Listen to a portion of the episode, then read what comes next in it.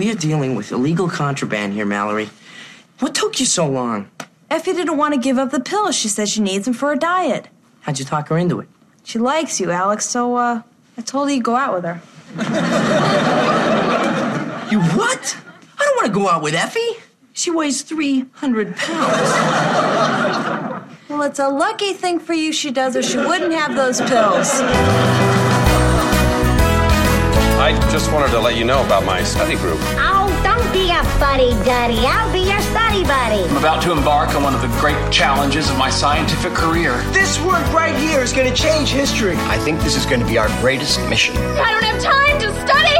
I'll never get into Stanford. I got big plans for you tonight. I got maps, I got charts. I'm going to see you through this because my credibility is on the line. It's at this point that you'll want to start taking notes. Welcome to the Sitcom Study, the podcast where we contemplate the TV shows we grew up with and search for the truth and wisdom within the tropes and cliches. And talk about a very special episode. Amy, what is the trope we are about to discuss? The most exciting trope ever, Jay. We're going all the way back to the 1970s. We're going to start with the best, best show ever. Welcome back, Kotter. It's going to be so exciting. I'm so excited. I'm so, so scared. Yep, an Oscar worthy performance, just like several of the uh, TV stars we're about to talk about. Hooked on Pills. We're talking about sitcom episodes in which a character is addicted to prescription medication. I think that's that's a pretty uh, fair way to describe it. Except for for most of our characters, they don't they like they aren't prescription, right? So around about the late '80s, diet pills started becoming available over the counter, like full on amphetamine diet pills. So that's why you see some of our characters being able to get them from the Get drugstore. them more easily than others. Okay. Right. I guess the distinction I'm trying to draw as somebody with a fair share of experience with addiction myself is that these are all stories that focus on non recreational drugs. These are all uh, characters that are trying to, in some way, enhance their performance or cope with some sort of circumstance. This is something that is different from your normal sort of drugs and alcohol, just say no kind of situation. Right. I think Welcome Back Kotter is the only one where we're going to see like a proper drug dealer. And these are drugs like that are more like street drugs, but they're doing the same kind of thing that our other characters who are just trying to take speed or diet pills or caffeine pills, depending on the era. Right. So, what's our lineup? What are the shows So we're watching? we are starting with Welcome Back Kotter, season three, episode 22, What Goes Up, Family Ties, season two, episode six, Speed Trap, Saved by the Bell, season two, episode nine, Jessie's Song, and finally, Family Matters, season seven, episode 14, Life in the Fast Lane. Yeah. So never mind the fact that we're going to be discussing Horshack, Screech, and Urkel in a single podcast, which has to be an unprecedented event in the world. Uh, this has just got to be, you know, one of the critical Mount Rushmore sitcom tropes of all time. I mean, when we invented this podcast and said we're going to go through the sitcoms trope by trope, I think the getting bopped on the head and getting amnesia thing and the getting hooked on amphetamines and stuff, those are the two sort of platonic forms, the examples par excellence of what those sort of cheesy sitcom tropes were. And yeah, I'm almost nervous that we've reached the point where we're going to talk about this. I mean, I think these are all big shows, but let's be honest. If you're talking about an on screen descent into the depths of addiction, right? You've got Requiem for a Dream, Leaving Las Vegas, maybe Fear and Loathing in Las Vegas, and then the I'm So Excited episode of Saved by the Bell. Just I think you're right. For a certain generation. Oscar, worthy performances all. yeah, I think for a certain generation, this is just the most memeified, legendary, so bad it's good, so good it's bad. I don't know. That it is a, a episode of television that has lived in infamy. But we're starting with Welcome Back, Kotter. Which has some wonderful moments as well. Like you said, we've got Horshack at his uh, absolute best, and um, we get a few good zingers from our friend uh, John Travolta there as Yeah. well. Well, we're talking about Welcome Back Kotters, so Zingers is the name of the game. That's right. This isn't the first time uh, covering this show. We've talked about Welcome Back Kotter before. We love this show. This is a little before our time, but uh, we grew up with the reruns and syndication and stuff. This is a sort of ancestor to a lot of the shows that we grew up with. You had, we talked about how this is one of the first sort of rowdy sitcoms where it seemed like they gave everyone in the audience a shot at Jack Daniels before the show starts. Everyone is just hooting and hollering all the time. And then just the the the teenage archetypes, you know, Right. that you obviously see passed down to your Screeches and your Urkels and stuff. You know, a lot of it started with this crazy classroom comedy, Welcome Back Kotter. Yep. So in this one, it starts, well, it starts and ends always in Welcome Back Kotter with Mr. Kotter telling jokes to his wife. And she's Always just- about his uncles. Always about his uncle. That's right. And she just is shaking her head and not wanting to hear them because this is her everyday. But then when we get into the episode proper, we have Freddie, who is on the basketball team. He's the tallest one, I think, of the of the little crew of their guys there. He's tall. This every single cast member of the show has huge hair, And so that is one thing you also have to have to take into account. But so Freddie is sitting there on the bench outside the school in the morning. It's all snowy and everything. Love this outdoor set. I Yeah. have to say, this is the coziest vibe to have a 1978 New York City public school with all the graffiti and the snow. But it's fake graffiti and fake snow. And so the whole thing just looks like sort of clean and safe and just sort of, it's almost like you went on a Disneyland ride that was made to look like New York City or something. Like it's, it's just not quite real. And that sort of makes it nice. Yeah. So Freddie's sitting out there on the bench before school starts and he's struggling to stay awake. And um, his friends arrive and they're like, Come on, Freddie, what's going on with you? And he's like, Oh, man, you know, I hurt my knee at, in the basketball game last week, you know, and the doctor gave me these pills and, and they just really make me groggy. Yeah, this is the the the sweat hogs, the gang. This Right. is Epstein, Barbarino, and Horshack, and Freddie Washington, like you said, is the basketball guy who. He's going to be our only one that's on pain pills, right? We've got three amphetamines and a pain pills. Well, so that's that's what happened next. The pain pills is his reason to go into the speed mm-hmm. because he's having a hard time staying awake. He's having a hard time shaking off the grogginess from the pain pills. That's when he starts waiting for somebody in the bathroom, the dealer who meets him in the bathroom, to give him some speed, some Right. uppers. Now, let's just say this whole dynamic I found pretty interesting. You know, Welcome Back Kotter, like we said, it takes place in 1970s New York. This is almost like a sitcom version of something that grew out of, you know, Taxi Driver and your kind of gritty Scorsese uh, New York City. And so for better or worse, it was just so interesting to me how the other three friends, Horshack, Barbarino, and Epstein, are so scandalized. Yeah, they're so anti-drug. I was Yeah. not expecting that. yeah, and now granted, the the show, and again, I found this a little surprising because this isn't like Saved by the Bell, where it's a show for little kids. Like you kind of felt like this had an edge to it. The show completely sort of skirts the issue of recreational drugs, right? Right. Because this whole time I'm wondering, like. Don't these guys get drunk on the weekend? Don't they like smoke weed at recess? Yeah. Yeah, and like this is all presented as like, oh my God, Washington might be on drugs. And Epstein and Barbarino are gravely concerned, and Horshack is completely in denial. He's just like, not my Freddie Washington. This is not a person who would ever do that. He's my friend, and I believe him when he says these are vitamins. Right.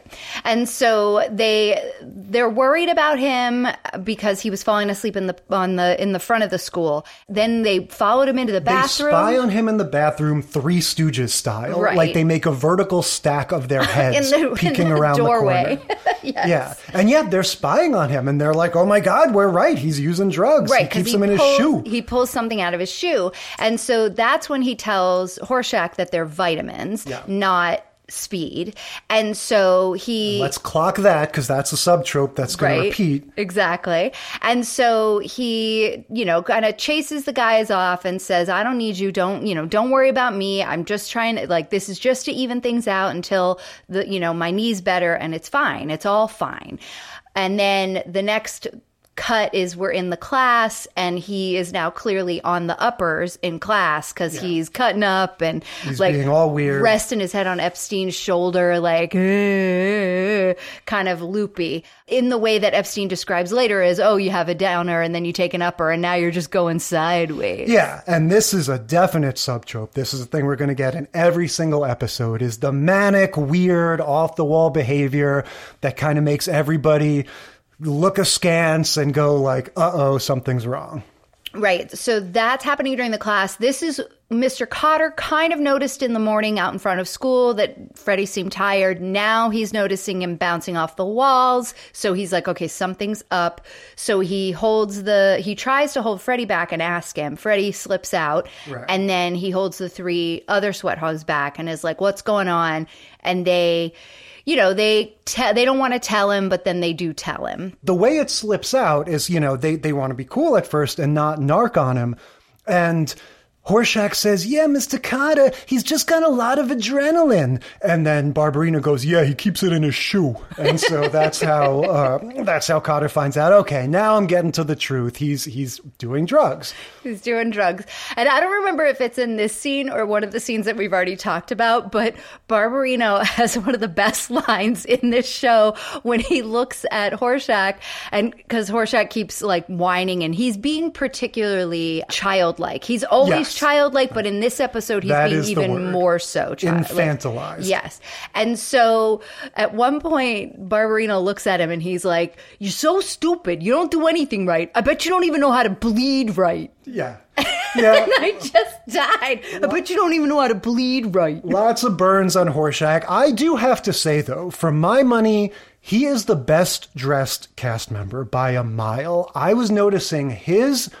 His ensemble on day one of this show, he's wearing uh, the the sort of the cap. I don't know what you call that, but a, a nice sort of knitted hat. He's got this really really long striped scarf. Yeah, that it looks like a wear. Gryffindor scarf. Yeah, and then this almost like Fidel Castro type, sort of olive colored work jacket type Yep. thing. And he looks cool as long as he doesn't open his mouth. I'm like, this guy would fit right in in modern times. He looks less, you know, sort of cringy than than all of them do. So I was noticing his his wardrobe.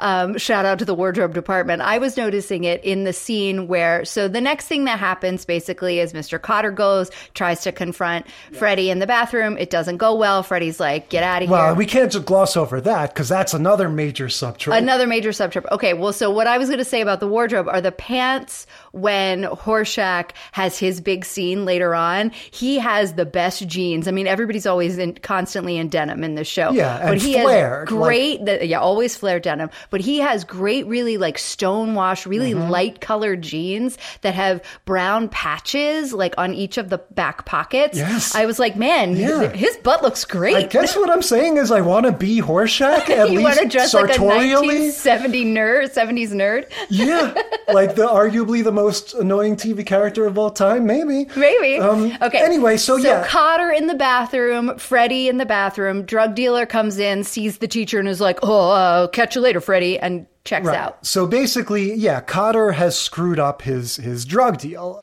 But what I just want to point to is the subtrope that we have with all of these episodes, which is the confrontation and the Oscar moment where the Right. person who is hooked on drugs says some version of, Get out of my face, man. Get out of my life. You know, I can handle myself. You can't tell me what to do. I got it under control. Exactly. And uh, yeah, this one I think doesn't quite live in the annals of history as some of the other ones do, but it definitely is starting that pattern. Well, and I kind of dig, speaking of like Freddie's acting in that way, I dig him from the beginning. Mm-hmm. From the beginning, he's got to, like, he just keeps rubbing his face and rubbing his nose. He definitely is like picking up on these, like, you know addict behaviors Yeah. that are out there in the in the universe or whatever he's like rubbing his mouth and everything and so he does a good job with the the tweaking kind of aspect of Yeah. of of being in need And then we also get, I think, his final sort of rock bottom incident. We don't get to see, we get it described to us, Les Nessman style, the same way we got the falling turkeys described to us last time. We have the principal, or maybe he's the dean or something, comes in and explains, you know, he says to Kotter, Oh, right. what the hell is wrong with Washington? and everyone's like, uh, what do you mean? What did he do? And he goes, well, Washington stuck his finger in a can of peas and yelled, ho, ho, ho, I'm the jolly black giant. Right? He goes, and then he, I forget, what did he then do to the dean? he stood on a tray of peas Uh-huh. he like he put his feet not his finger he like there was like peas on a tray it says, I have in my notes he stuck his finger in I thought peas. I thought he said he put his feet on the peas, uh, but anyway, Okay. either way, and said ho ho ho, I'm the jolly, I'm the jolly black giant, Yeah. and then started calling out to the principal like, "Come here, little sprout." Yeah, yeah, that's right. So we have this whole other off screen incident that is like, at this point now, it's been elevated to the administration. So, like, everyone knows Washington is in a, in a pill hole.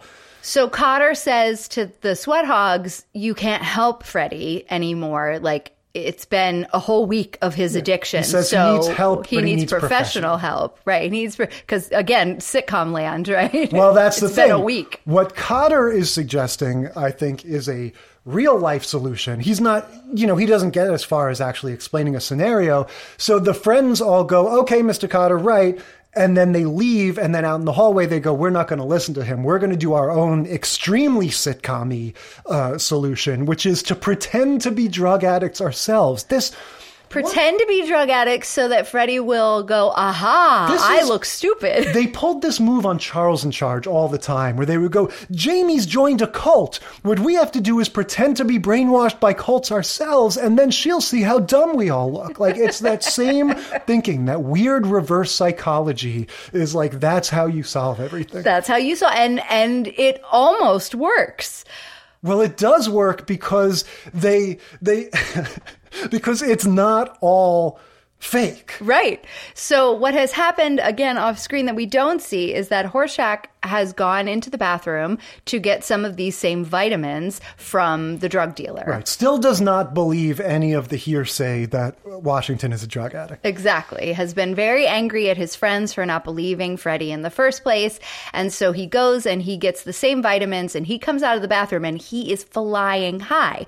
But that happens to be at the same time that Epstein and Barbarino have decided that they're going to pretend to be high. So all three of them are doing their own little thing. And Barbarino, again, his like beautiful little acting moment, he has decided he's going to bend over, like hunch over and look down at his hands and do this little like gimme gimme motion and just look at his hands when he's doing it and be like, gimme drugs, gimme drugs. That's his way to be a drug addict. So we get this like him just, you know, John Travolta just kind of walking across the bottom of our screen going, gimme drugs, Yeah, the blocking drugs. is very funny because they'll they'll have other people talking to each other and then just have him drift through the frame. I also like that before he even got started, he's he says to Epstein, "This pill popping stuff's bad for my boy next door image." You know, He's Right. like we got to get this charade over with fast. Because I have a boy, I have the boy next door image. To which Epstein is like, "If you're the boy next door, I'm moving." Yeah,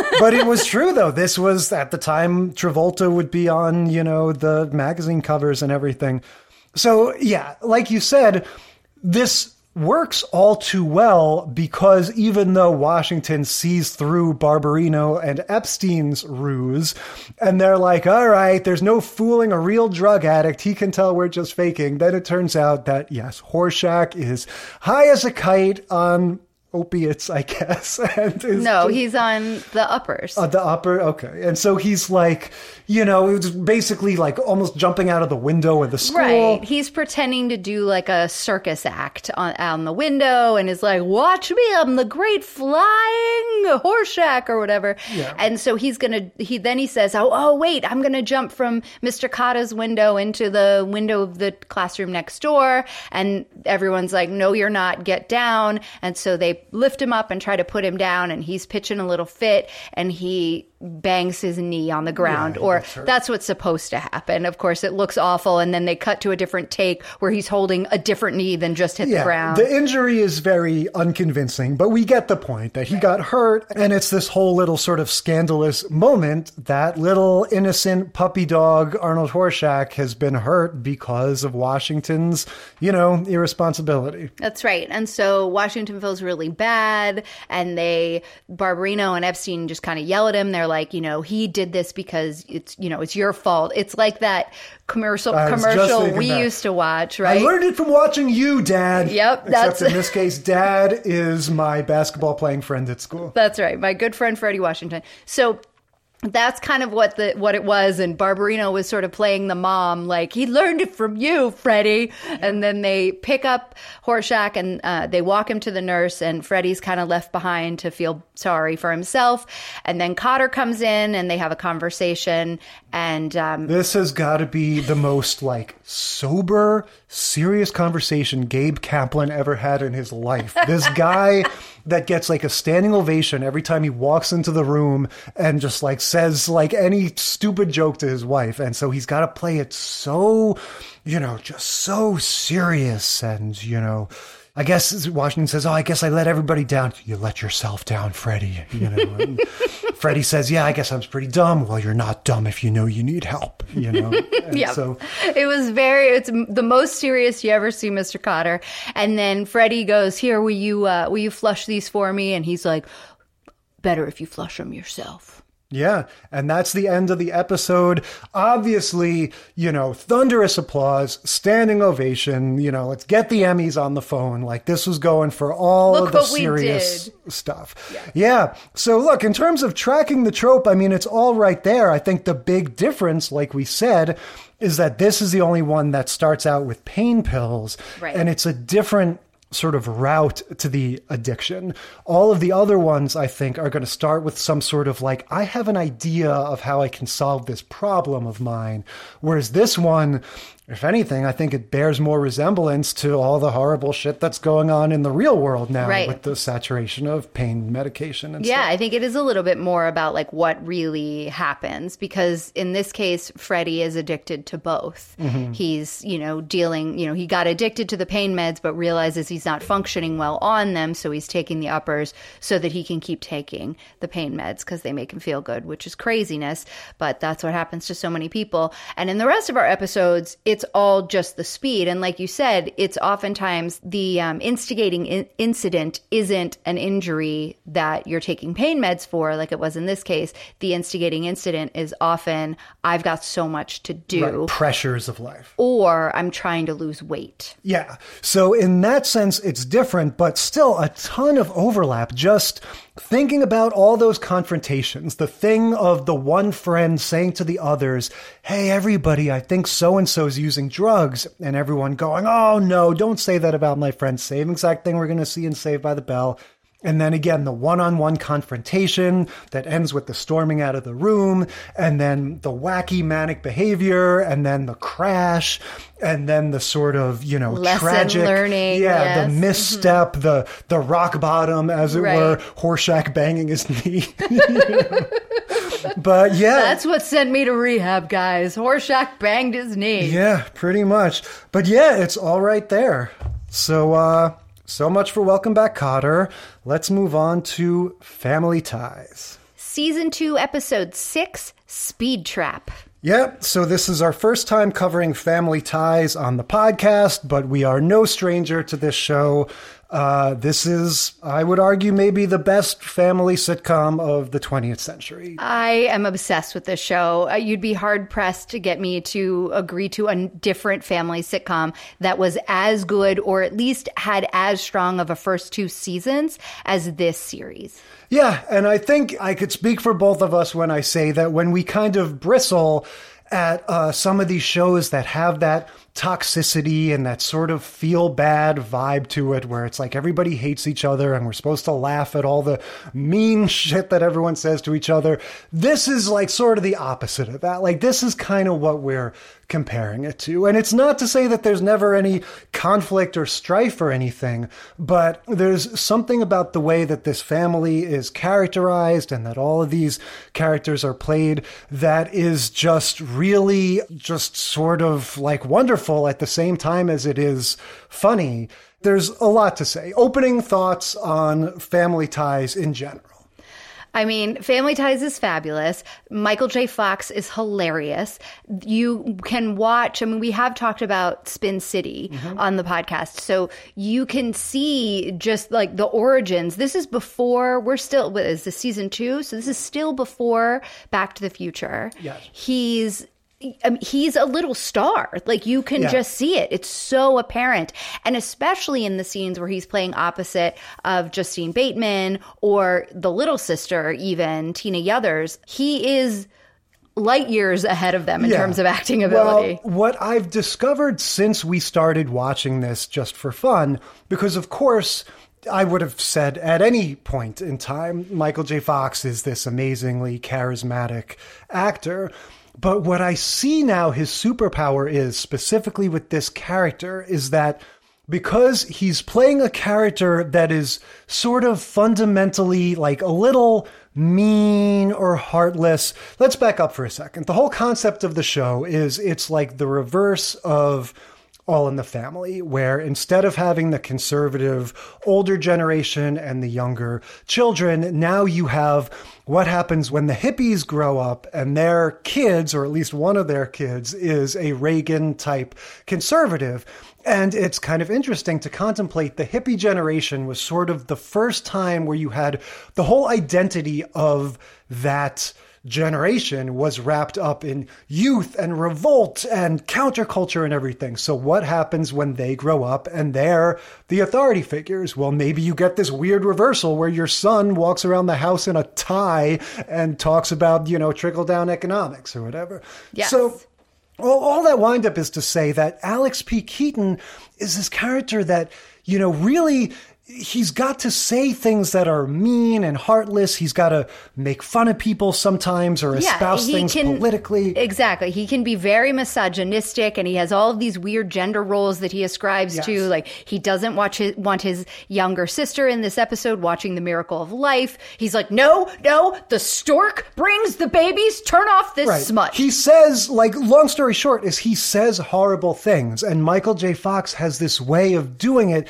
that you always know he doesn't really mean it or he he thinks he means it but he doesn't. Like he just has this this affability and this childlike sense to him that it's like when a little kid calls grandpa old or something. And so everybody chuckles because it's ah, it's a little kid. It's cute. You know like there's he, he, it just doesn't have the bite to it that it would coming from other people, some of the things that he says.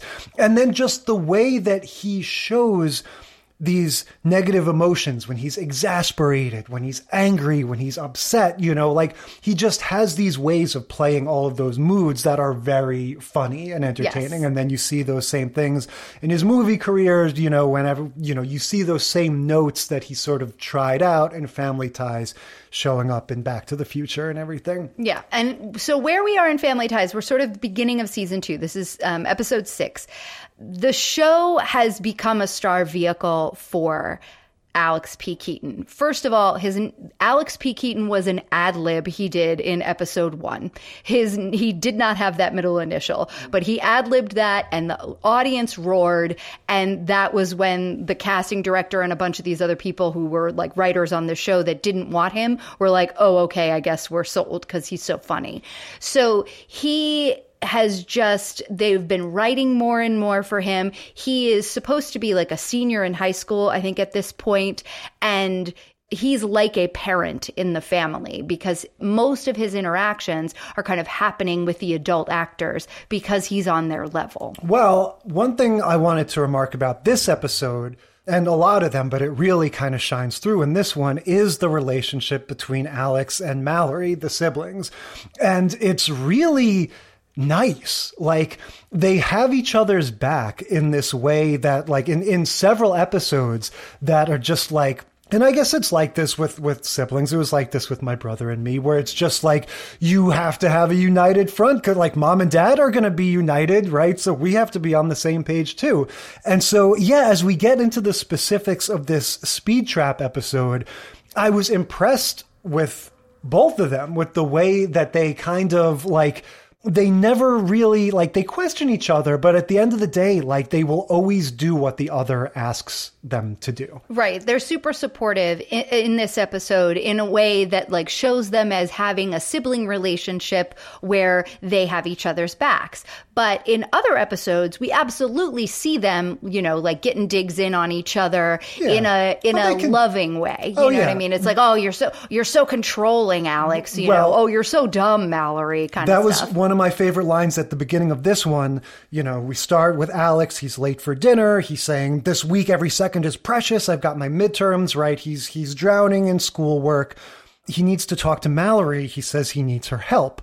And so Mallory says, Oh, right. Do you want me to write one of your term papers for you? And he goes, This is no time for jokes, Mallory. This is not time for one of your jokes, this, Mallory. That's exactly the kind of line that, like, that's not that funny. But the way that Michael J. Fox says it, it is that funny. Right. And, and the audience does laugh. So this is where we um, see that he is going to ask, or he asks Mallory, for her friend Effie's information, or he wants Effie's um, diet pills. He's yeah. like, "Hey, does your friend Effie still take those diet pills?" Now, there's a whole Rosencrantz and Guildenstern. There's a whole other story happening with Effie, this character we never see, who's apparently 300 pounds, that Michael J. Fox has to prostitute himself to. Right? He has to agree to go on a date with Effie to get her diet pills. Right. So he can and use because he's taken her diet pills, she's going to be hungry on the date. Right. So yeah, so so we never get to meet Effie, but it's funny that she's just this sort of punching bag, like she's just this plot point that is invented for this request. And well, and we also get another like invented plot that never happened or that we didn't see, which was Mallory tried one of her one of her friend's diet pills pills a, a while back mm. and didn't, and because Alex was like, "Well, didn't you take one?" And he and she was like, "Yeah, but I didn't like it. It made me feel all weird. So I right. decided not to do that, you know, and you have to be careful." Yeah. So that was like I was like, "She had a run-in with diet pills." Well, we well, never heard about that. I think that makes sense though because what they're trying to say in this episode and I think this is a running theme with Alex P. Keaton is that just because you're a very bright kid doesn't mean you're smart in every way. And right. this is another subtrope of this of this topic is the idea of like, oh yeah, I know people get addicted to that drug, but that won't happen to me. I'm too smart for that, right? right? Those people are dumb. And that's something that I can say from real life experience that yeah, that's what you think. And part of it is because of movies and TV where you see some wino or some drug addict passed out on a park bench and you go, oh, I'll never do that. And you don't understand the way that these things mess with your mind so that it's not about like, what you do or don't want to do, you can't function unless you take the pill. You can't stay awake. You can't experience pleasure, whatever it is. But as a 16 year old, you know, young Republican, he doesn't understand any of that. All he knows is I need something that'll give me more energy. Right. And coffee isn't going to cut it. I need more than that. And that's what we hear Jessie Spano saying too, just trying to get through this tough time with this stimulant. And so Alex Alex convinces Mallory. She gets them for him. She doesn't want to give them to no, him. He's very straightforward. Again, I was impressed by this whole approach. This is the opposite of Freddie Washington, right? right? This is not being sketchy. This is not hiding it in your shoe. This is just going to your sister and saying, look, these things, they speed up your metabolism so you can get a little more done. I need it, you know, so uh, please acquire it. And I might not even take them, but I want to have them just in case so I can push through. And that's how he convinces her to give him the pills. And then she leaves and comes back with them late, you know, later on or whatever. And then he does take them. And then we get just sort of a series of amazing friend, like, Michael J. Fox is already full of energy. So, like, to see him playing frenetic energy Well, to the highest degree is lovely. Yeah, uh, we're going to get a tour de force there. But before we even get there, I just want to point out another one of his amazing sort of superpowers. He has to do like a Shakespeare style one man soliloquy type thing where like he puts the pill bottle down on his desk. Oh, yes. And has to pace around I don't even room. need you. Do I need you? I don't need you. You don't need Exactly. Anything to me. Talking to himself, weighing the pros and cons, just behaving in a way that no human being has ever behaved ever. Just doing all of his thinking out loud in this way that's very, again, theatrical and sort of heightened. And you believe it. Like you don't believe that that would really happen exactly, but Michael J. Fox just has this way of playing all of that that it's it's just so entertaining and fun that you're not sitting there thinking like, why is he saying this out loud? right. It's not as hokey as it seems like it would be. If we had our characters from Saved by the Bell attempting to do the same thing, it would be very hokey, but it's not. Yeah, the other specific thing I want to call out, whenever Alex is in his room, I love the way he he really makes a meal of rolling around on his chair. It's so good that they put it in the opening credits. Yeah, I mean, it's just your classic, like, cinematic thing. Like, if you've got something that's just going to make somebody, like, move around faster and just move through space more quickly and stuff, then it just, like, of course, that just adds this extra interest to it. And so, yeah, he always uses that to sort of add a little more, like, zing to his step. He'll kind of glide across the room to grab something. Or, Right. He's got, he's studying at his desk and he will read a question and give an answer and then he'll slide his chair across the room and check his other book where the answers are and be like, like tap the book, put his hands up in the air and be like, I'm a genius. Right. And so, of course, during this soliloquy, the the way that he makes his final decision is by consulting his bedside photo of Richard Milhous Nixon. uh, and yeah, he, he says, he asks the photo, what would you do? Right. Well, he said you wouldn't do anything illegal. Oh, yeah. Right. Because was- you wouldn't do anything dishonest.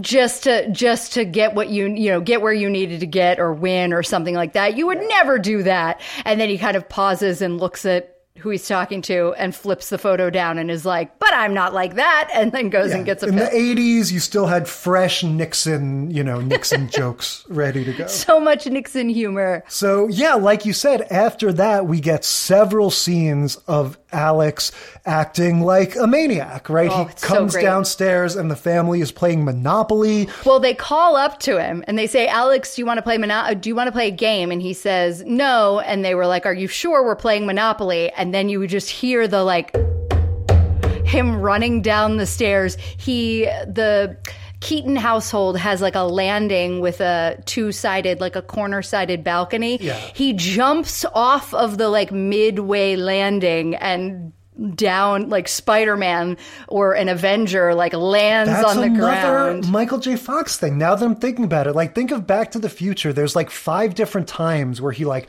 hops over the hood of a car And lands or, like an Avenger. Yeah, or like jumps over a counter or hops onto a seat or something. Yeah, he just You're welcome, Marvel. You stole it from Michael J. Fox. Yeah, this Monopoly scene is amazing. It's like Jennifer, you know, gets on a spot that she doesn't like or something happens, so they say she can have a do-over. And then Alex He is stands up. apoplectic. He's he like, "What?" quotes page four of the Monopoly rulebook. And he goes, This is a sin against capitalism, right? And storms out of the room. Yeah, and so you just you get lots of uh lots of scenes like that, right? Just him basically making no attempt to conceal his mania. his extra Uh, energy and then we get a bunch of funny little like one liner from the family where at one point the dad is like man you know alex has really had a lot of energy lately you know it, he, uh, he they're on the phone with a neighbor and he's you know resown the neighbor's gardens and, or no cleaned out the entire neighbor's garage we're sorry he had to break a window to get in there to do Yeah. it because he noticed it on his walk home. He's cut out a skylight in the roof of the kitchen and they're like making some mention of that's, you know, making a skylight watertight is really difficult, you know, but He he, has- did that one night. He has his moral stand against the the fertilization video Right. that the mom and the sister are watching. He says, life. "I will not allow this smut in my house," and he like just. They're trying to show you there because that's one of the later ones where it's like it's not just extra energy now. Like his mood is starting to crack, and he starts to like get into a fight with his mom over this silly, you know, fertilization thing that he thinks is porn, and the sister needs to think babies come from the stork up to a certain age. But I just want to stop for a second because we're we're heaping all this praise on Michael J. Fox, but also the parents are pretty amazing in this too, and I especially like uh, Michael Gross is his name. I think he's. In addition to being the dad in Family Ties, he's the star of like seven Tremors movies. He's the main character. Kevin Bacon is the main character in the first one. And then when he left the series, Michael Gross took over, like took the helm of Tremors like two through eight. But anyway, He's got that amazing, like Bob Fosse, Jack Skellington type body where he's like super skinny and lithe. And the way that he reacts to things, that's sort of like he's the perfect complement to, like, we're saying how Michael J. Fox can be sort of evil, but we kind of love him for it at the same time. And then you have the dad, Michael Gross, being like always a little angry, but the anger is cut with confusion. And he's just, he's always got this reaction of like, what is this? What, what is going on here? Like, what, how am I going to have to deal with this? Like, he, it's just fun to watch him react to Alex's antics. Yep. So Alex does a great job on all of his tests and term papers. And the big thing that is coming though at the end of this like long week that's going to be so busy is the test that is for the state scholarship. Yeah. So he's got to go take this big test that's going to say whether or not he's eligible for a state scholarship to any of the state schools, I guess. And that is the other thing that he has to keep studying for. So he's run out of pills and he asks for more. Mallory doesn't want to give them to him.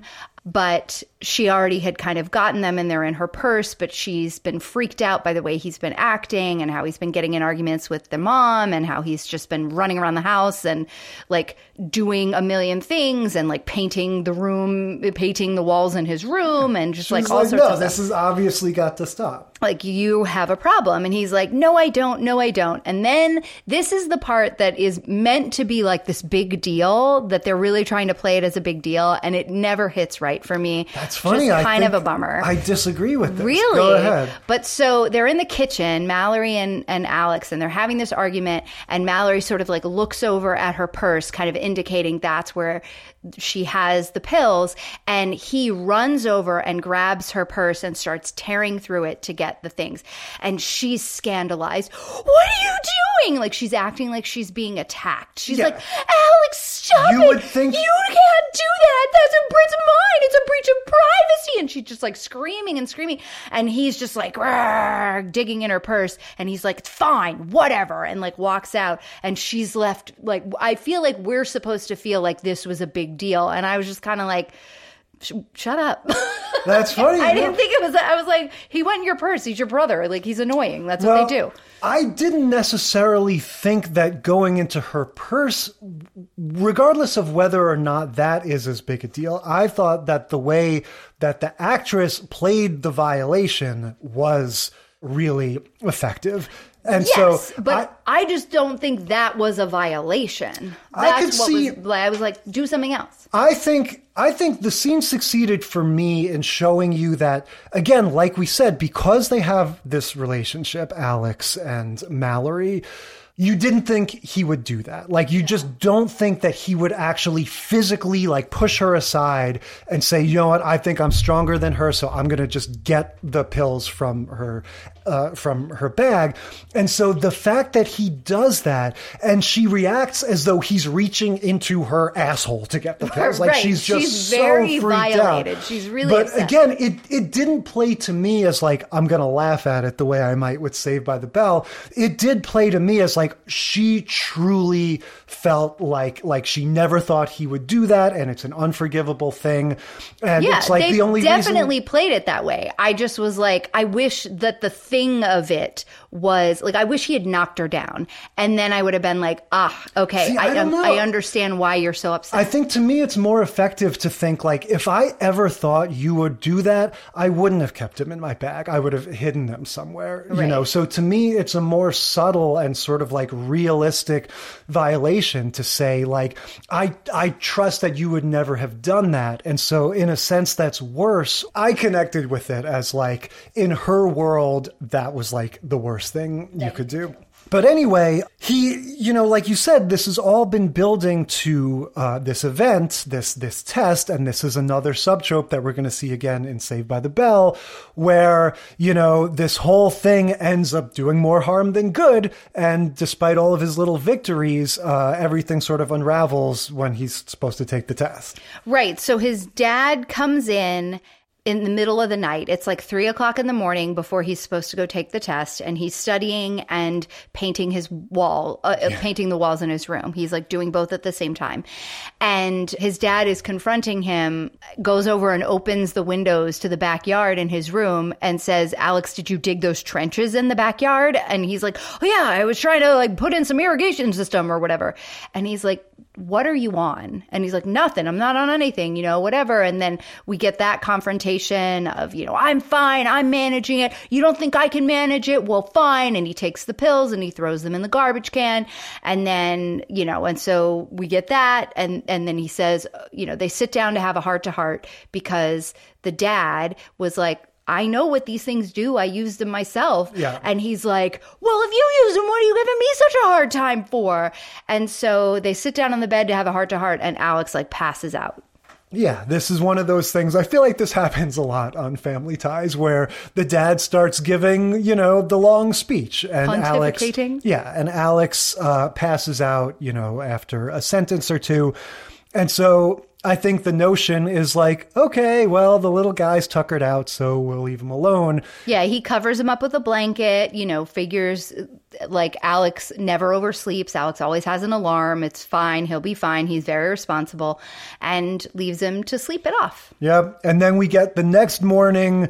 It's debatable, but I think this is supposed to be our Oscar scene or our Yes. Emmy scene for, for Michael J. Fox. We've already had a few. You know, this is like this his, episode- his Malcolm X or On its his, own. you know, Schindler's List.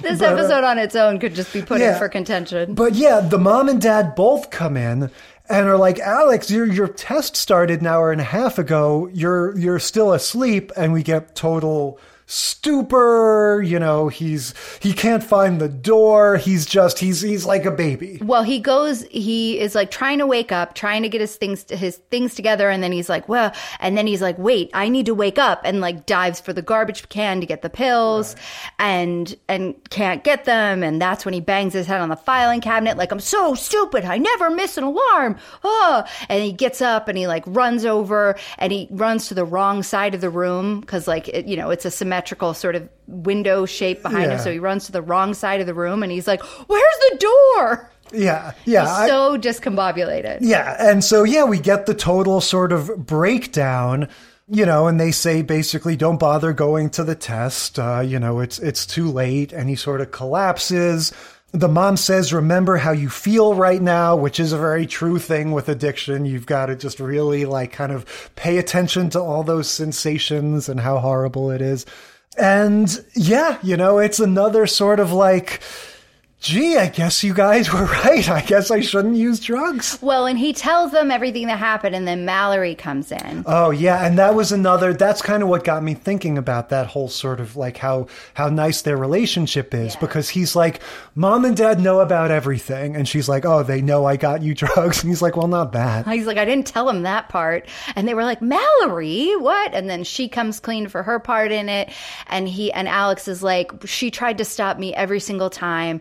And you know i'm really sorry and then he apologizes for going into her purse and making like you know manipulating her basically into getting him pills over and over again and then like of course the last like kicker joke because we have to end on a joke is that he still has that date tonight with effie Oh, Effie. Yeah, of course. Someday we'll get Effie's song. But uh, yeah, in terms of tracking the trope, again, all of those confrontations, all of those sort of Oscar worthy moments and the big freakouts and everything. And yeah, again, I personally relate to this angle of like, intellectualizing addiction and Right. sort of going like especially as a younger person saying i'm i'm too smart to have issues with drugs and i can get all of the benefits and none of the consequences if i just kind of play my cards right and just continue to be smart Right, because I'm using this, I know I'm using it as a drug, so I'm doing it explicitly in this way and this way and this way, so that anytime I'm ready to just turn that part off because I know I don't need it normally because I'm amazing, I can. And then that's what drugs do. They don't ever let you feel like you're back to normal without them. Yeah. And then I guess the only other thing maybe to say in terms of this cliche evolving, you know, if you had at the time of Welcome Back Kotter, it would still, I feel like, be kind of a new thing. I mean, I'm sure there have always been, as long as there have been sitcoms, there have been do gooder episodes and stuff. But I feel like that would be before the point where it was a cliche to Of have like a very special episode. Yes, to have a sitcom be tackling drug abuse. And then I think this Family Ties one, we're watching the cliche really take shape. This is the taking of because the after school specials definitely existed in the Right. 70s. I think what so I'm this is like the taking of the after school special and kind of plopping it into these Exactly. sitcoms. Absorbing them into the DNA of these family sitcoms so that we will not only entertain, we'll give you a little something to, to think about, you know, and we're, we're one notch away from going, you know, if you would like to learn more about drug addiction, visit your local library. You know, like I feel like that's the road we're on with this family ties. Yes. I guess what I'm trying to say is that like family ties is so good that you're seeing the way like it not invented, but maybe the same way the same way John Carpenter's Halloween kind of took the Hitchcock stuff from yesteryear and like packaged it into this much more digestible popular thing.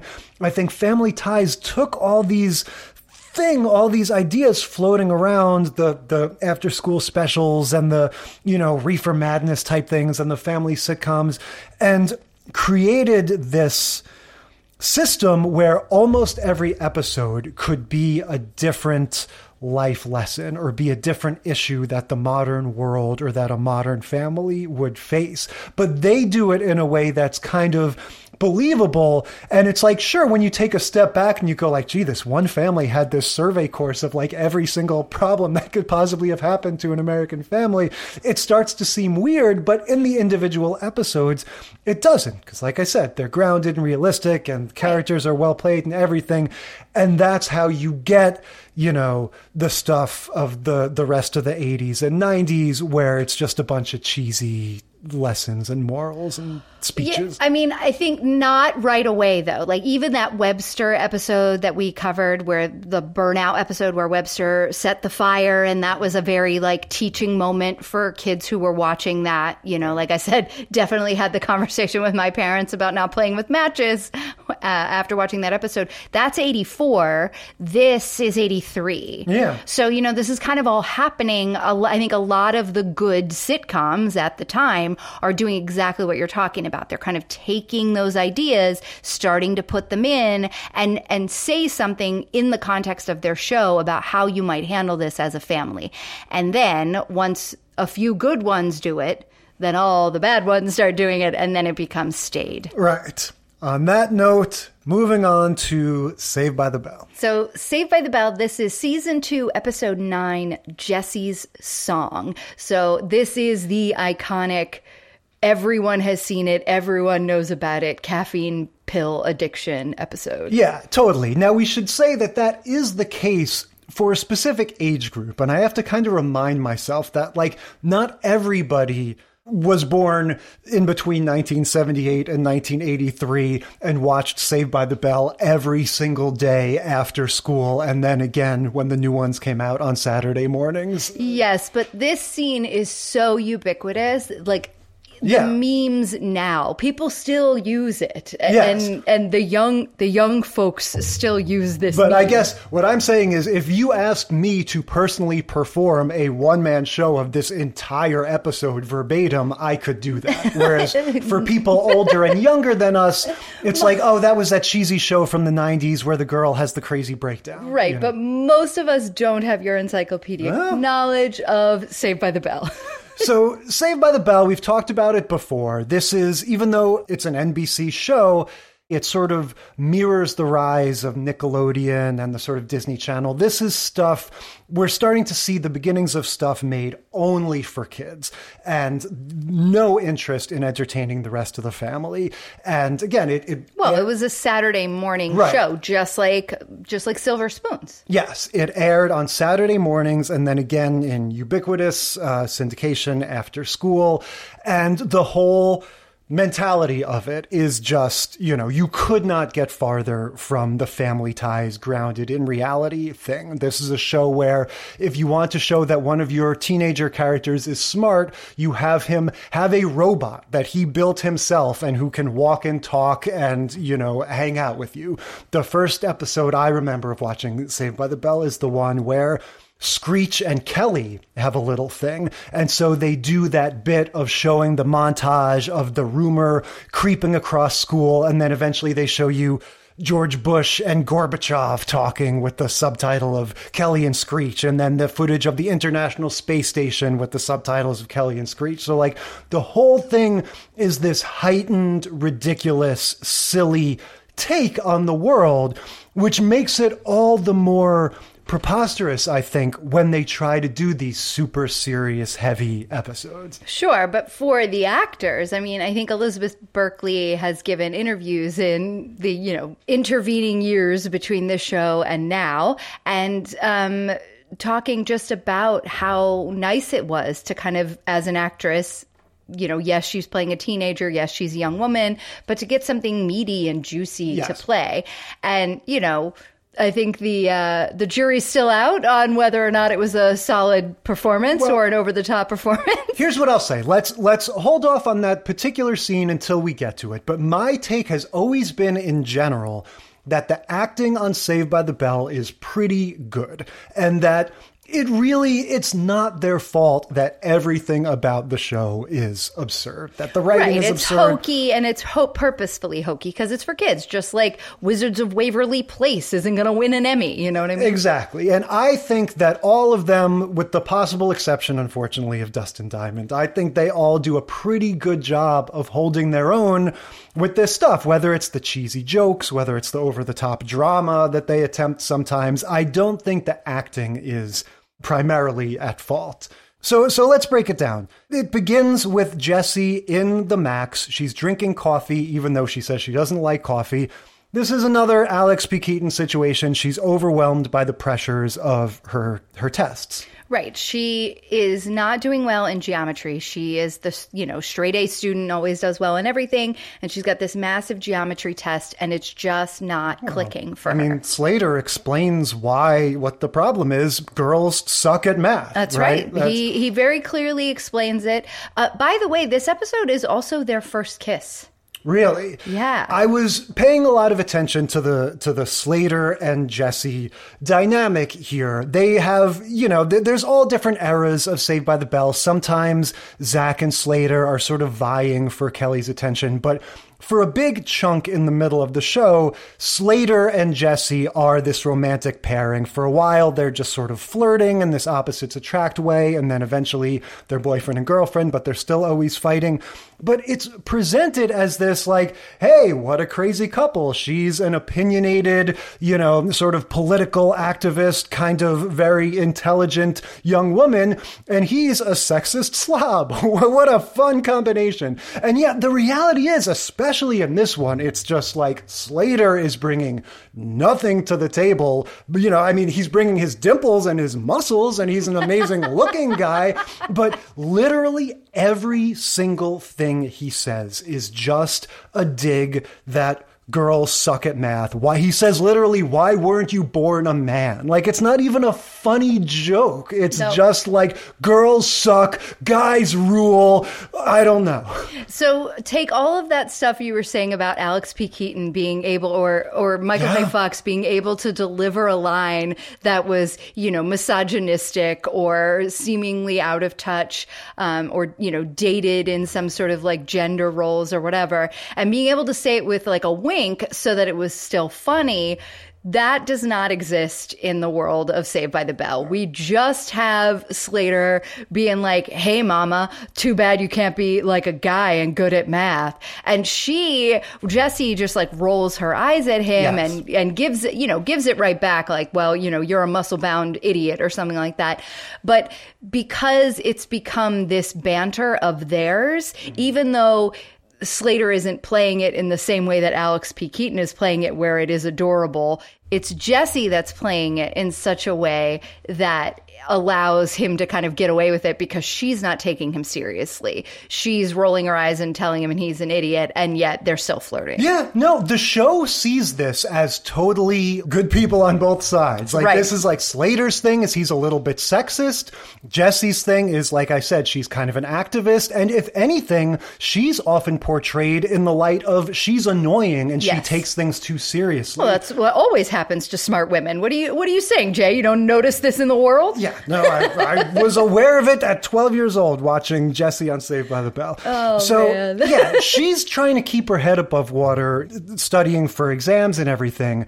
The gang is filtering in and they cheer her up in the usual way of having your girlfriends come hover over you and all singing in perfect harmony to this like semi diegetic music track and and that's that's their thing right never never before this episode or or since but in this episode that's what they do to blow off steam That's right. Hey, you're feeling down. Come on, let's show her what we've been working on, Lisa. And then they start singing, Tonight's the night we're gonna make it happen. And they're all like harmonizing and stuff. And So- and the guys are like, What? Oh. Yeah. This is the first of three songs we get in this episode. We should mention, of course, in addition to all the drug stuff, Saved by the Bell has all kinds of different musical expeditions. Sometimes they're a band called Zack Attack. Sometimes they're a doo-wop group called the Five Aces. In this particular case, the three of them The three girls. Right. They're not a band yet because No. Zach has not invented them, Phil Spector style. so, yeah, this is establishing that Jessie is being pulled from all sides because, in addition to having to prepare for all of these uh, midterms or tests, she also has this like amateur singing thing, which so far uh, hasn't been a big deal, but it's it's going to become a big deal when they they record a demo tape against their will because of you know because of Screech in one of Because his of most famous disguises. Exactly. yes, Sinead O'Connor. So Zach at the max, when they do their little like impromptu harmonizing thing, says, you know, my dad knows a record executive and he's been looking for a girl group just like you guys. Maybe I could get you guys an audition. And Jessie says no. And the girls are like, oh, come on, Jessie. It's no big deal. Like, you know, let's do it. And so I guess they, you know, Zach sends off their information, but they don't have like a tape that they're sending off.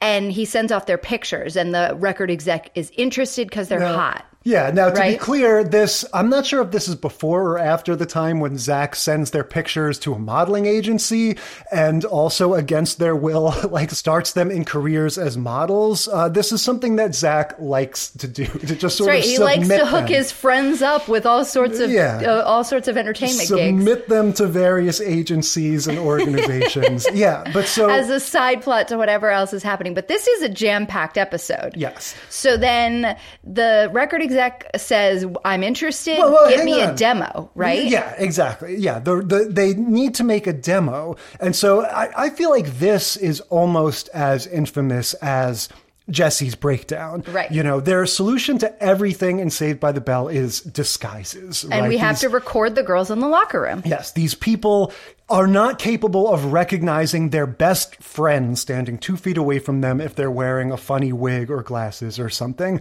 And so, like I said, this is one of Screech's many disguises, but I think one of his most beloved. He goes into the girls' locker room with this, you know, he's, he's dressed as an old lady. And when they ask him what his name is, he says Sinead O'Connor.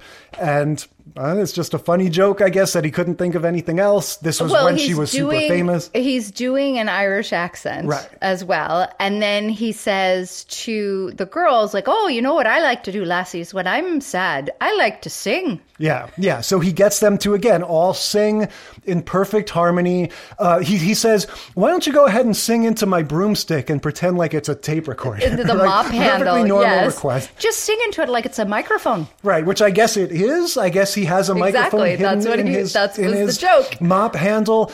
And yeah, I don't know like what the other you know aspiring girl groups are that they're competing against that this you know surreptitiously recorded demo with no backing music or anything in the locker room is good enough for this you know so far unseen record executive to say yeah story checks out let's move to the next the next phase here So between the demo and the pictures, the record exec says, that's it. We want to do a music video with you. And so there's a lot happening here. So now they're on board with making a music video. At some point, Zach tells them that the name of their band is Hot Sunday. That's right. You have now become Hot Sunday because you needed a name. They all just immediately are on board. No, I mean, like, granted, it's it's a pretty good name, but it's just like nobody questions him at any point. Like they have no input in the fact that this group even exists, in what its name is, in whether or not they're recording demos. Like They're just girls, Jay. Yeah, They're well- just along for the ride in a man's world. Well, Zach refers to them as my girls at one That's point. right. He says, My girls are singing tonight. Again, the, the Phil Spector of Bayside High, Zach Morris. Uh, but yeah, I'm, Hopefully, doesn't end up murdering anyone, though. I think it's before they get to their music video. Jessie sits down with Mr. Belding, who's eating lunch in the Max by himself, right? Because this is they just you just always have to love that Saved by the Bell has like their three sets, like the hallway, the classroom, the Max. Like anything that happens in this world has to happen in one of these three places. It can happen in a locker room as well. That's they can true. they can That's move true. the lockers from the hallway set and Yeah. make them into a locker room. So Mr. Belding is eating lunch by himself in the Max, and Jessie sits down and talks to him and says, you know, this is a thing for her on a lot of episodes. She needs to get into Stanford. You know, this is part of the the intro of the clip I pulled for the beginning of our podcast. right. I never get into Stanford. And so he says, Oh, don't worry, there's a school for everybody. Zach got into a college. I'm sure you'll get in somewhere. And so this gives us our requisite pink bordered fantasy, right, right. That we often have Dream Saved by the Bell. sequence where I believe that there's a movie that's like this right now, or more recently, there was like a movie in the like frat bro, bro era of movies that came out that was like this, that was like a fake school Oh, that yeah. Mm-hmm. Justin Long started or something.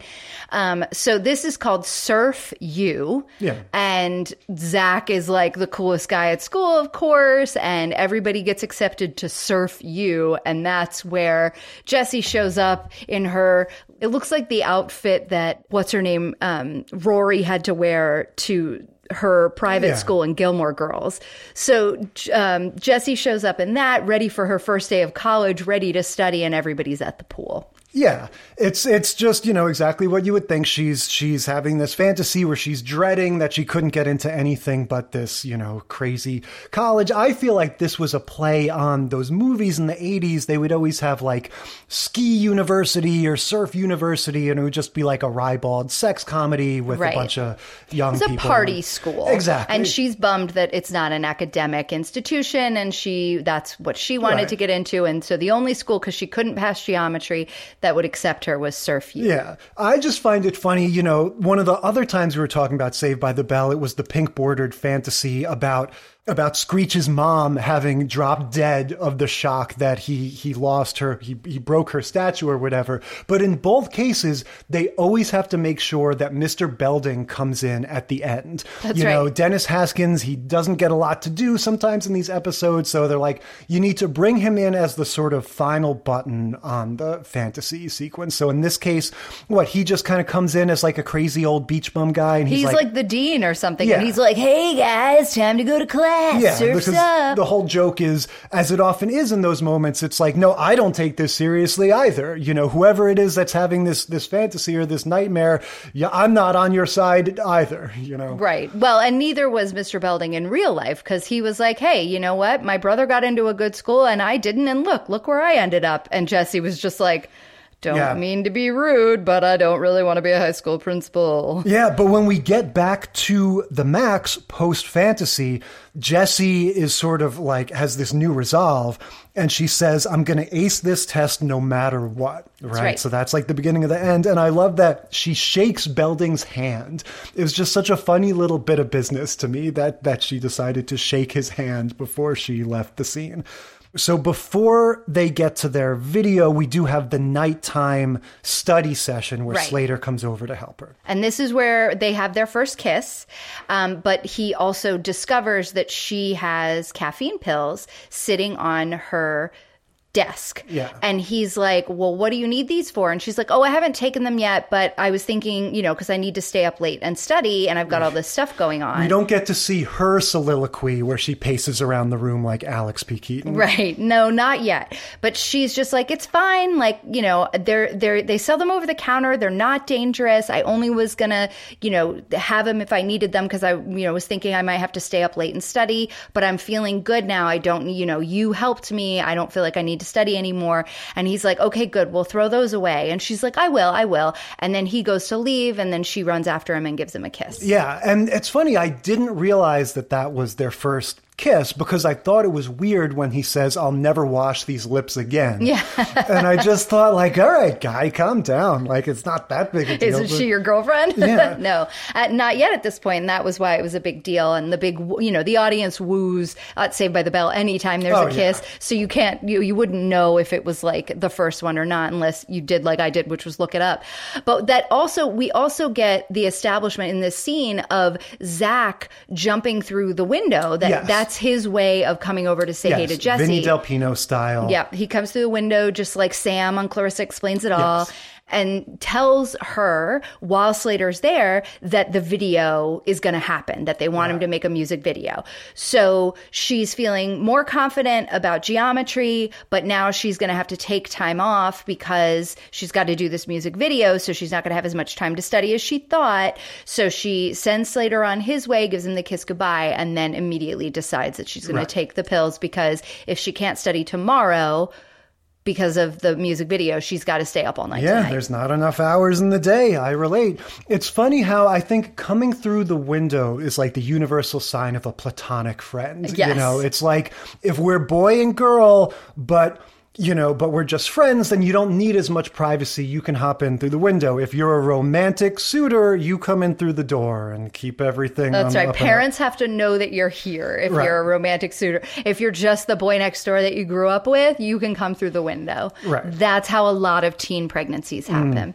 So we get the video itself, full video, like three or four verses, choruses. Like this is not truncated. We get every 80s music video trick in the book. Oh, yes. The weird superimposing the close ups over the wide shots, the canted angles, the jump cuts where they change outfits Oh, yes. mid bounce off of a trampoline. They each have their own uh, personal trampoline. This is like a hybrid music video slash jazzercise workout. It is, and they are in Jane Fonda esque workout attire. Yes. Like they have, you know, the bike shorts with the leotard and the like the thong leotard over it, so that you're not seeing anything untoward. You're just seeing like the hot pink bike shorts. Oh, yeah, they're dressed- And I mean, but it's I mean, very cute. Everybody has their own look.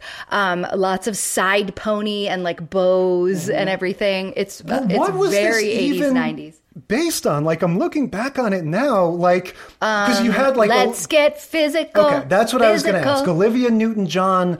I know she was known for like the workout stuff and the music stuff. And you're saying the video for Let's Get Physical was like that? The I don't video for. Let's Get Physical is a workout video. Okay, yeah, so it's very much like, and off. that, but sh- that's not the only reference. You know what I mean? Like, there definitely were other ones that did Right. that. But this is straight up. I mean, then the song's called Break a Sweat or oh, whatever. definitely. It And all so fits it's, together. It's, that's what the theme is for the thing. But as I was watching it this time, I was going like, oh yeah, like all those music videos that were also workout videos. And then I'm like, wait a minute. What were there? Was that a thing? like I don't remember Madonna having workouts in her music videos. Maybe not so much, but the um the flash dance, she's a maniac. That is Yes. almost like a workout video. I mean, it's a it's a dance video, Yeah. but it's similarly. And again, these are all like '80s cheesy things. We're Right. in the early '90s now, but still, Yeah, no, but it's on that. appropriate for this because with the workout and all the energy, and like you're saying, it's a way to sort of keep them dressed modestly, but still sort of show off their hot bods. Like it's, Yeah. uh, I don't know.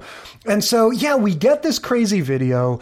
By all means, you know, if you're not familiar with this, you just got to watch the, you know, look Watch up and hot, enjoy. Hot Sunday or whatever on YouTube. Uh, and this is this is a original composition. Yeah, right? I don't This know put this your mind to it, a- go yeah. for it thing.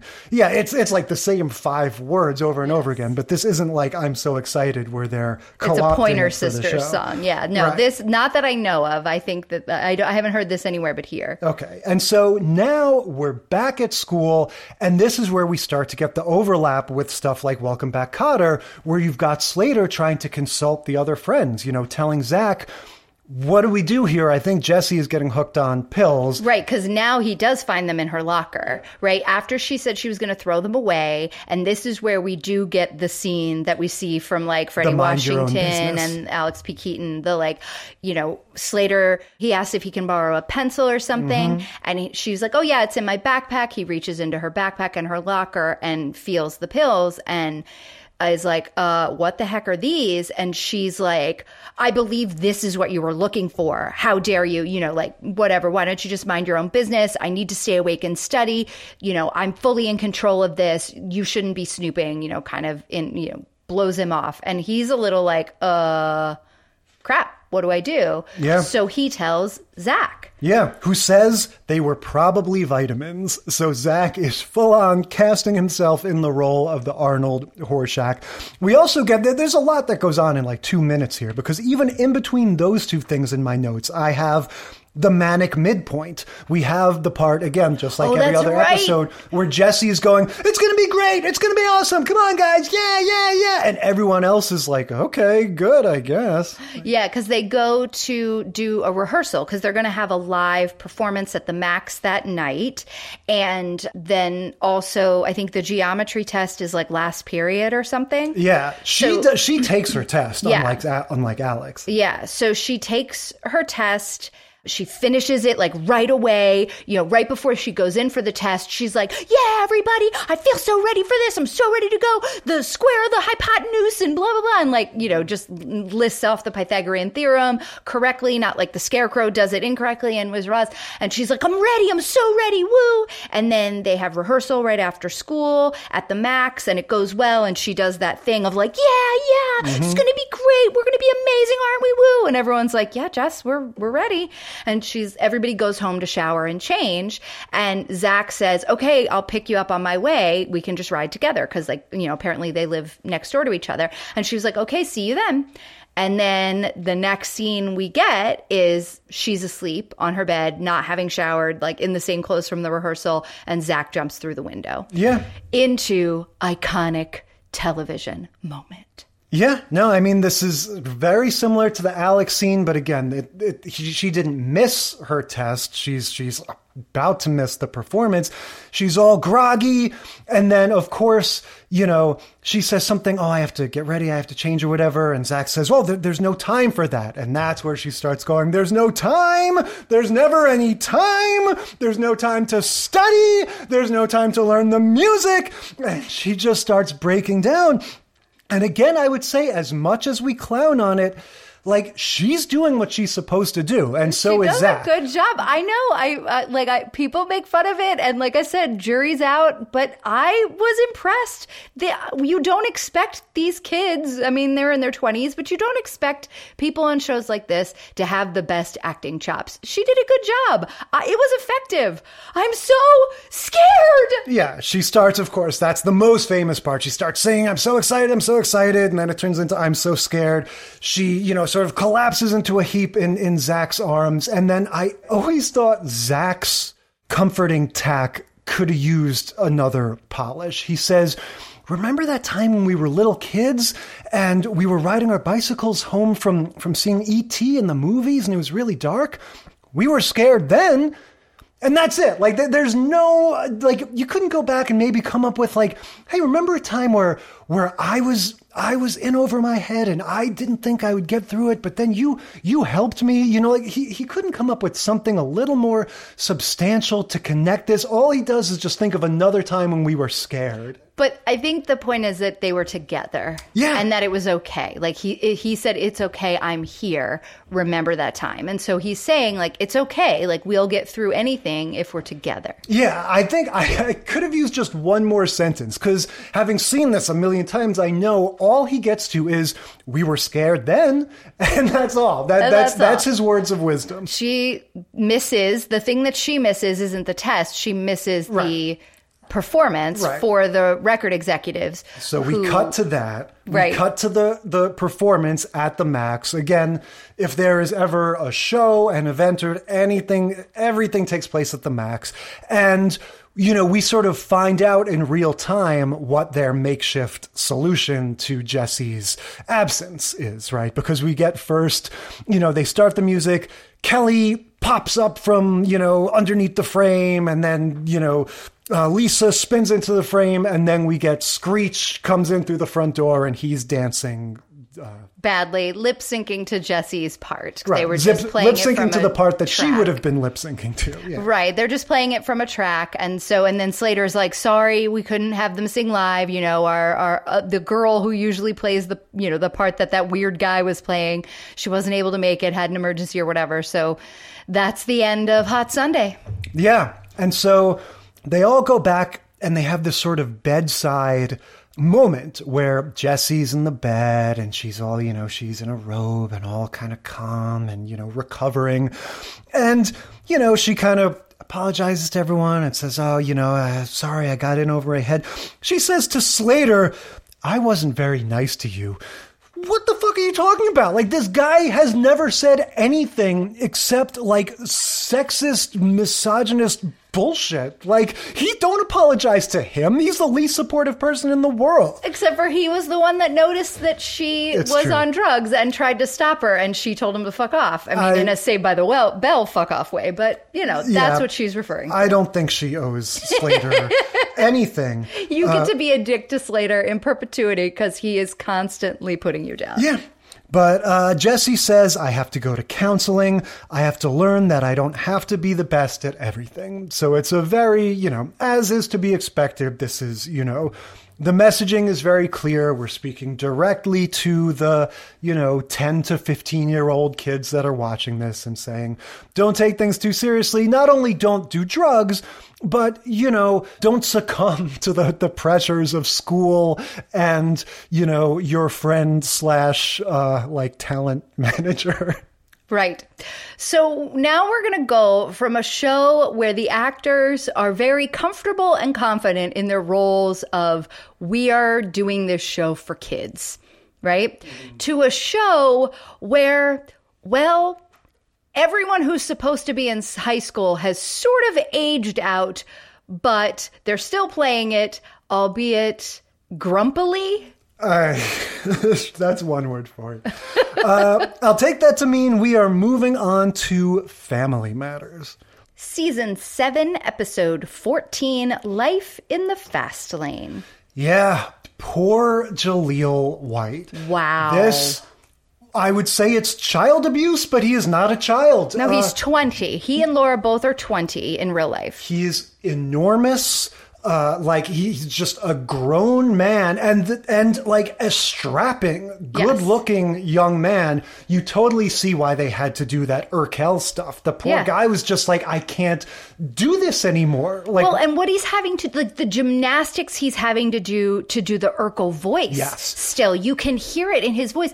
Like he started it when he was a little middle schooler talking like this and it was fine. And now He is like he's having to talk up in this weird false voice and still be nasally, and he is struggling. It's insufferable. Yeah, there's this weird irony where as he gets older, his voice gets higher because he has to do this crazy thing. It used to just be, yeah, he was a little kid and he leaned into it and made it a little more whiny and nasally. But now it is like nails on the chalkboard. Oh, Uh, I just, rough. I was like, wow, no wonder he was so annoyed playing this role. Cause I mean, at this point in the show, I had kind of dropped off watching it. You know, we were in that time that we always talk about where we were kind of in high school and we were busy and Yeah. we weren't really home on Friday nights watching family television as much anymore. And I was just like, this was not an Urkel I remember, nor is it a Laura that I remember. She has like the short, very cool, yeah, like TLC Halle hair- Berry, haircut. the Halle Yeah. Berry early 2000s or late 90s sort of look. Oh Uh, yeah, I I think of it as um T-Boz from TLC. Sure. she had that same kind of haircut, and Yeah. Yeah. and I was just like, oh my gosh! And she's supposed to be this like high school cheerleader, and she and her three girlfriends are practicing cheers in their living room, and they look like college. I mean, they look like grown ass women in cheerleading outfits. Yeah, everyone is too old. But beyond that, this episode I feel like is gonna is, is a little bit of an outlier from the rest of them, right? We're gonna have what is sort of a, a somewhat serious or trying to be serious story about Laura dealing with pressures to do with her her body image. And my feeling was trying to process that. It's like trying to have a conversation with your adult friend while their kid is next to you, like screaming and yelling and going like, Hey, look at me. You know, like the show trying to do this serious story about Laura and her contemplating diet pills because of uh, the criticism she's getting on the cheerleading team and the way they have to sort of weave that in or the way they have to combine that with this Urkel story so that it somehow ends up with Urkel acting crazy while still Laura learns a lesson about doing drugs and body image and stuff. Like it's just so awkward and weird. It is a little, yes, no, it is a little shoehorned. And the thing that I found the most confusing, okay, so the way this all starts off is the vitamins of it all. Yeah. Right? So Laura has vitamin C, actual vitamin C in her bag. And Urkel is like, has intruded on the cheerleading practice because he couldn't find, I guess at this point in the show, he's living with them. I was wondering that because later he's having dinner with them. And so I just assumed, okay, the, the writers of this show just went, screw it, where everyone loves Urkel. He just lives with them now. Let's not even. know. Yeah, I th- I feel like there was some construct at some point where his family was moving away and it was almost the end of high school, so he was going to stay or something like that. But he does live with them now, which is why he's always coming down from upstairs and he's there for all meals and not just like coming in through the front door. Hey, Carl, you Yeah. know, he just lives there. So he comes downstairs because he couldn't find the vitamin C upstairs, and Laura's like, "Oh, I had it in my backpack. Just grab it." So and and he's like, "Oh, thanks. I got to chase these germies away." And he takes a bunch of vitamin C, and then in the next scene we see him. He's all hyped up. He's acting really weird and hyper at the dinner. They're having dinner and he's eating and he's like, Well, but hang on. and So- he's got and he's got mashed potatoes all over his face and he's acting so weird and i was like wait a minute are we already in diet pill realm but no, we weren't. He just gets a pep from vitamin C, which he explains later on when he goes down after the diet pills have replaced the vitamin C in uh-huh. Laura's backpack. He's like, can't wait to get my pep from my vitamin C and get rid of these germies. And he takes a bunch of the diet pills. And and then the over the topness is even more over the top. But it was so confusing to me knowing going in that I was going to be watching a show about some type of pill reaction and seeing Yeah. it happen first I'm getting confused before now. the pills came into play. I was like, "What? What's happening?" Yes, I don't remember all of these twists and turns. Uh, but yeah, it stands to reason that Urkel on vitamins would be Yes. just as weird as a normal person on on hard drugs. But yeah, the crux of this is going to be that at the uh, living room cheerleader practice that you mentioned, the four person cheerleader practice, the cheer captain tell you know she has issues with all of them she's uh she's like big red in in Bring It On. Uh, she's she's a bossy, you know, critical cheerleader, and she has issues with Maxine, the friend. Maxine's skirt is too short, and the other one has some problem. And Laura is too fat. She says you can't be the top of the pyramid anymore. You've gained weight. Right. Which, by the way, all of these girls are like five nine. None of them would be the top of the pyramid. It's all the girl who flies is always like barely five feet tall. Yeah, I don't really have much of a sense of scale on Family Matters. I feel like they all, everyone kind of looks normal sized to me. They're all tall because when Steve walks in the room, who again is a very tall guy, he is only a few inches taller than them. But- um, so yeah, so she finds out she can't be at the top of the pyramid anymore. So I don't remember who she ends up getting the diet pills from. I wanted to mention that because I don't know if they get if they flesh out the character the way Effie was in Family Ties, but we get the same fat shaming of the off-screen friend because Right. we have her say, "I traded them for a box of ding dongs." I think That's it's like right. Maxine's cousin or something like But that. But Maxine gets mad that she has them. So then she, like Mallory, is the conduit think so. and the, like, mule. yeah, she's the so the friend. the, is, the reluctant yes, there yeah. you go. That's what I'm looking for. I think so. Yeah, and then Laura even makes reference. She says, "You sound like an after-school special." Yes, so she does. At this point, we're into the '90s. This cliche has fully blossomed, and now we need to acknowledge when you know the dialogue in our Right. sitcom This isn't like going to be a very special episode of Family Matters. This is going to be a wacky episode of Family Matters where we make fun of very special Well, episodes. I feel like at this point, Family Matters and Full House had just crested into this zone where every episode is a semi, you know, like they always have some schmaltzy thing. There, there's no ebbs and flows. They're just always sort of on this cruise control level of specialness. of specialness. I don't know if you mean that in a nice way, Jay. um, so Steve starts sneezing again. He comes back downstairs, grabs the vitamin C that you the vitamin C Right. bottle Or that so he thinks. Laura has now replaced the vitamins with these diet Yeah. pills. I also just want to mention she says to Maxine, I won't get addicted. I know what I'm doing. That's, That's a direct right. quote. So just tracking that subtrope, that same exact mentality as Alex. And she also, Maxine asks her, Well, if you're not worried about them, why are you hiding them in a vitamin C bottle? Which is another thing that we see. Like, if you think you can handle it, why are you trying to hide Yeah. it? Like, well, understanding you need to keep it a secret.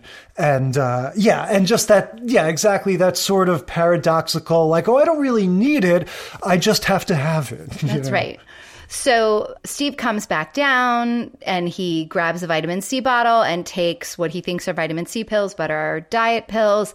And he takes one or two and keeps sneezing. And he's like, Oh, germies, you're not going to get me now. And then we see him just take like a handful. He has a little ritual, like a little song or something he does where he's like one and two and three. And yeah, he takes like a, a whole bunch of them in succession. And we have, again, manic, crazy episode. That's right. He's going out to help Carl in the garage put up shelves, which Yes. is the best part of this episode. This was very good. Yeah, we get, I have to say, Carl, you know, we get this sort of montage, this contrast where they're on opposite sides of this with like a woodshed or something. yeah, it's the garage and, and, uh, they're hanging shelves. Right. And so we keep cutting back and forth and Carl putting up this this shelf, you know, he's playing it in this way that's meant to be a contrast to the manic energy of Steve. So they have him just very sort of leisurely, like bopping along, and he kind of lines up his nail just right, and kind of with a little swing in his step, kind of lifts up the hammer, like they're just portraying him in a way that's just so like pleasing. He's like the Bob Ross of putting up shelves. I was gonna say it's very Bob Vila, very like I know how to do this. This old house kind of like yes, easy it was really feeling nice mentality. to Yeah. watch. And then, of course, the contrast is Steve going nuts, and they're doing the thing where like they're sort of showing closer shots, right? So you don't totally get the big picture of what Steve is doing. is doing and and he's like sped up a little bit too Mm-hmm. like the tape is a little bit sped up but so he's like he measures one board and then throws all the other boards on top of it and gets out two saws and stands on top of the boards and starts cutting Yeah. them all at once and it was just i mean it was very physical comedy gold And at, at one point, he he screams and he does a karate chop, and I have to say, like. Totally genuine laugh out loud moment for me, which again, I think I said the same thing last time we watched Family Matters. If a Family Matters episode achieves like a straight, you know, unironic, unambiguous laugh out loud moment, you know, it's a victory. Uh, well, and it's done it twice now. It, it Steve Urkel, even though he is way too old and his pants are too high, and I can see too much moose knuckle, and all of that being true, he is still hilarious. Yeah. Well, and Carl is very funny. Reginald VelJohnson plays it, you know, when they're both finished with their handiwork. And so This is the part that made Vell me laugh out loud. Yeah, he's standing back looking at the one shelf that he's put up over this period of time.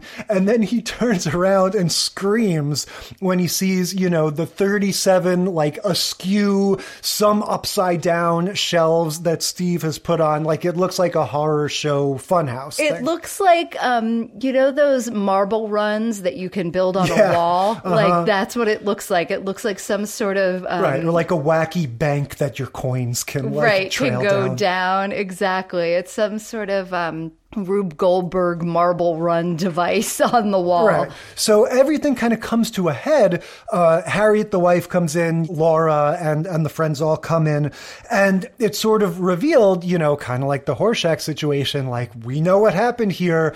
Uh, Steve Urkel accidentally took my diet pills thinking that they were vitamins. Steve goes, You mean I'm on drugs?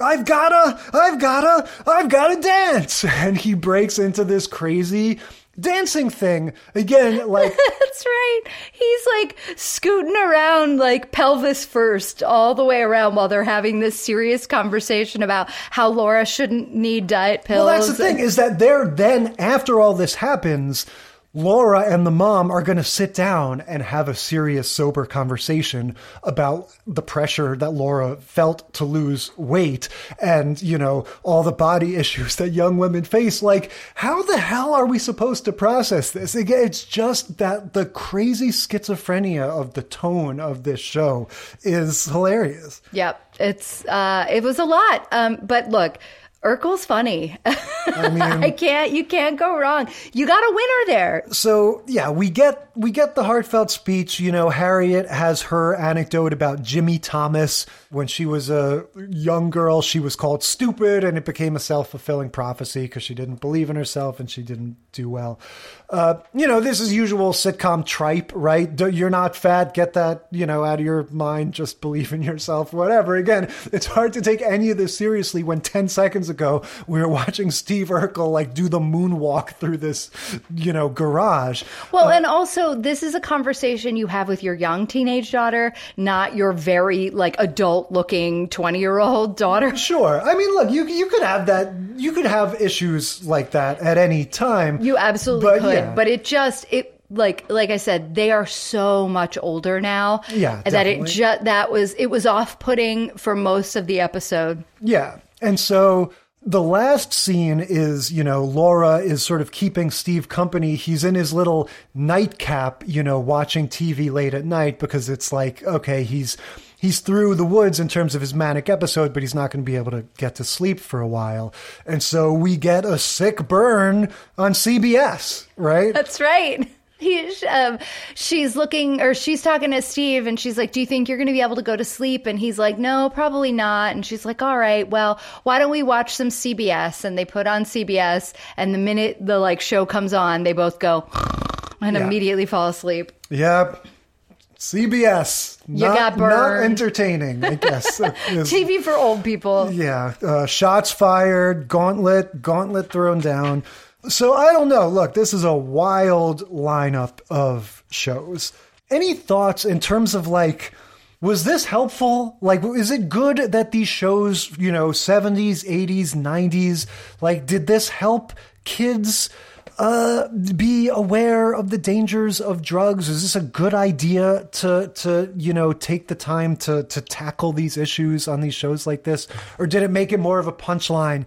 Did it make us just go, ah, you sound like some stupid episode of Saved by the Bell. Give me those drugs. yeah. No, I mean, good question. Look, I have a special place in my heart for both Saved by the Bell and Family Ties. I think Family Ties in particular, it was on when I was at an age and I watched it at such a young age that it I was younger than the teenagers that maybe they were trying to reach, but it absolutely had that impact on me because I watched it with my parents and we talked about it, right? So something like Saved by the Bell, it when when I saw that one, it wasn't new. I'd already had that conversation with my family, you know.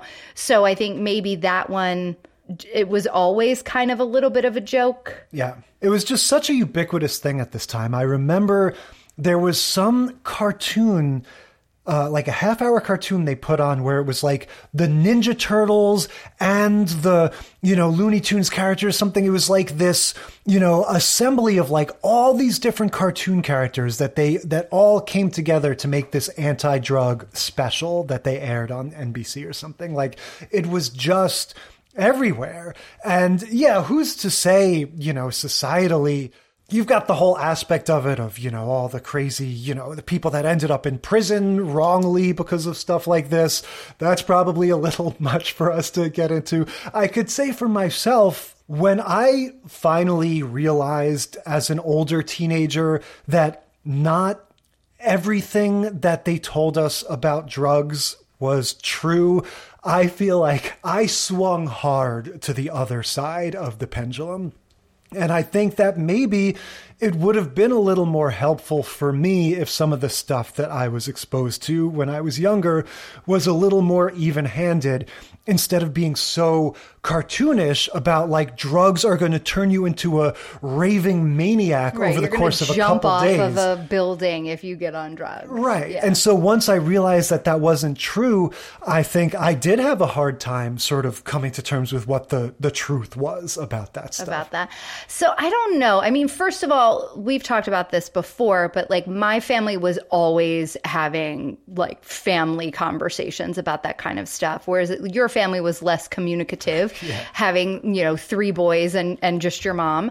I don't know. M- like my family, me and my mom, we are talkers, and so we just like we always just kind of talked about everything. There was always a conversation. So maybe that was some of it. My parents were also pretty like liberal about that kind of stuff. They were like, "You're gonna drink when you're in high school. We know you are because we did. Just call us and we'll pick you up. Don't be stupid. Don't drive." You know.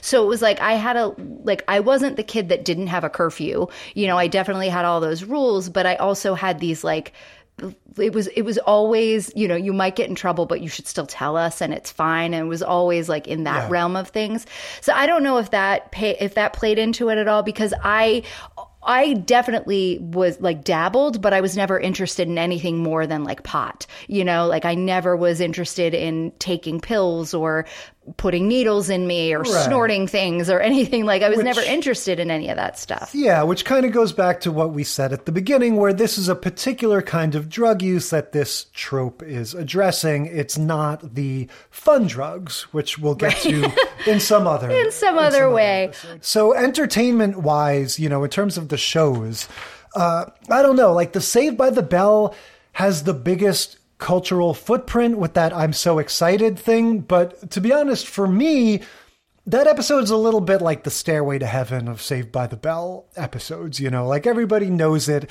It's not necessarily my personal favorite. The family ties one really, uh, you know, for the reasons we talked about with the way that they characterize Alex and Mallory's relationship and the way that he's he's so straightforward with her as he's getting more and more shady and unraveled and their crazy confrontation and just acting wise again even though I have, really have no issue with Elizabeth Berkley's whole freakout scene uh, to watch Michael J. Fox play that whole arc from the contemplating of the drugs and the asking for them and the ups and the downs and the crazy breakdown and everything and you know the parents reacting to it like that that kind of takes it for me as just the the the MVP of the hooked on pills trope. I would tend to agree although I really enjoyed. I am not as much of uh like ha- I don't have Saved by the Bell memorized the way you do. So yeah, it was a joy for me to be able to go back and watch that Saved by the Bell episode. I completely forgot that it was the same episode as all of the music thing with the workout video. I mean, I knew that there was something else going on and there was some singing and that's why she was singing that I'm so excited, I'm so scared. But I did remember all of it and I was like, "Oh my god, this is in that episode and this Saved too?" by the Bell is kind of like Seinfeld in that way that a lot of times the one where that happened is also the one where that other thing happened. Yeah, it was a lot of fun to go back and revisit that. But no, I, I have to agree. Family Ties by far was the best. And look, as awkward and as weird as it was, getting to watch Jaleel White's old Urkel in the garage scene was t- so much fun. Yeah. And once again, shout out to Horshack Scarves and his whole uh, ensemble. So much for Hooked on Pills. What are we talking about next week? Next week, we're going on a romantic getaway with the Dick Van Dyke Show, Season 4, Episode 27 Never Bathe on a Saturday. Kate and Allie, Season 5, Episode 15 Almost Married. Mad About You, Season 1, Episode 14 Weekend Getaway. And Martin, Season 3, Episode 24 The Romantic Weekend.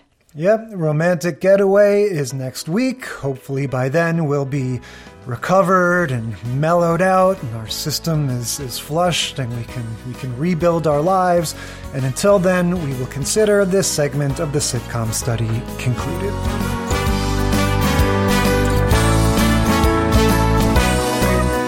Thank you for listening to the Sitcom Study.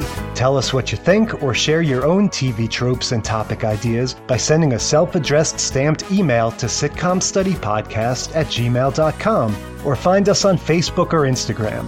And if you like the show, consider leaving a rating or review on your podcast app. It helps us boost those precious Nielsen ratings. The Sitcom Study is recorded in front of a live studio dog.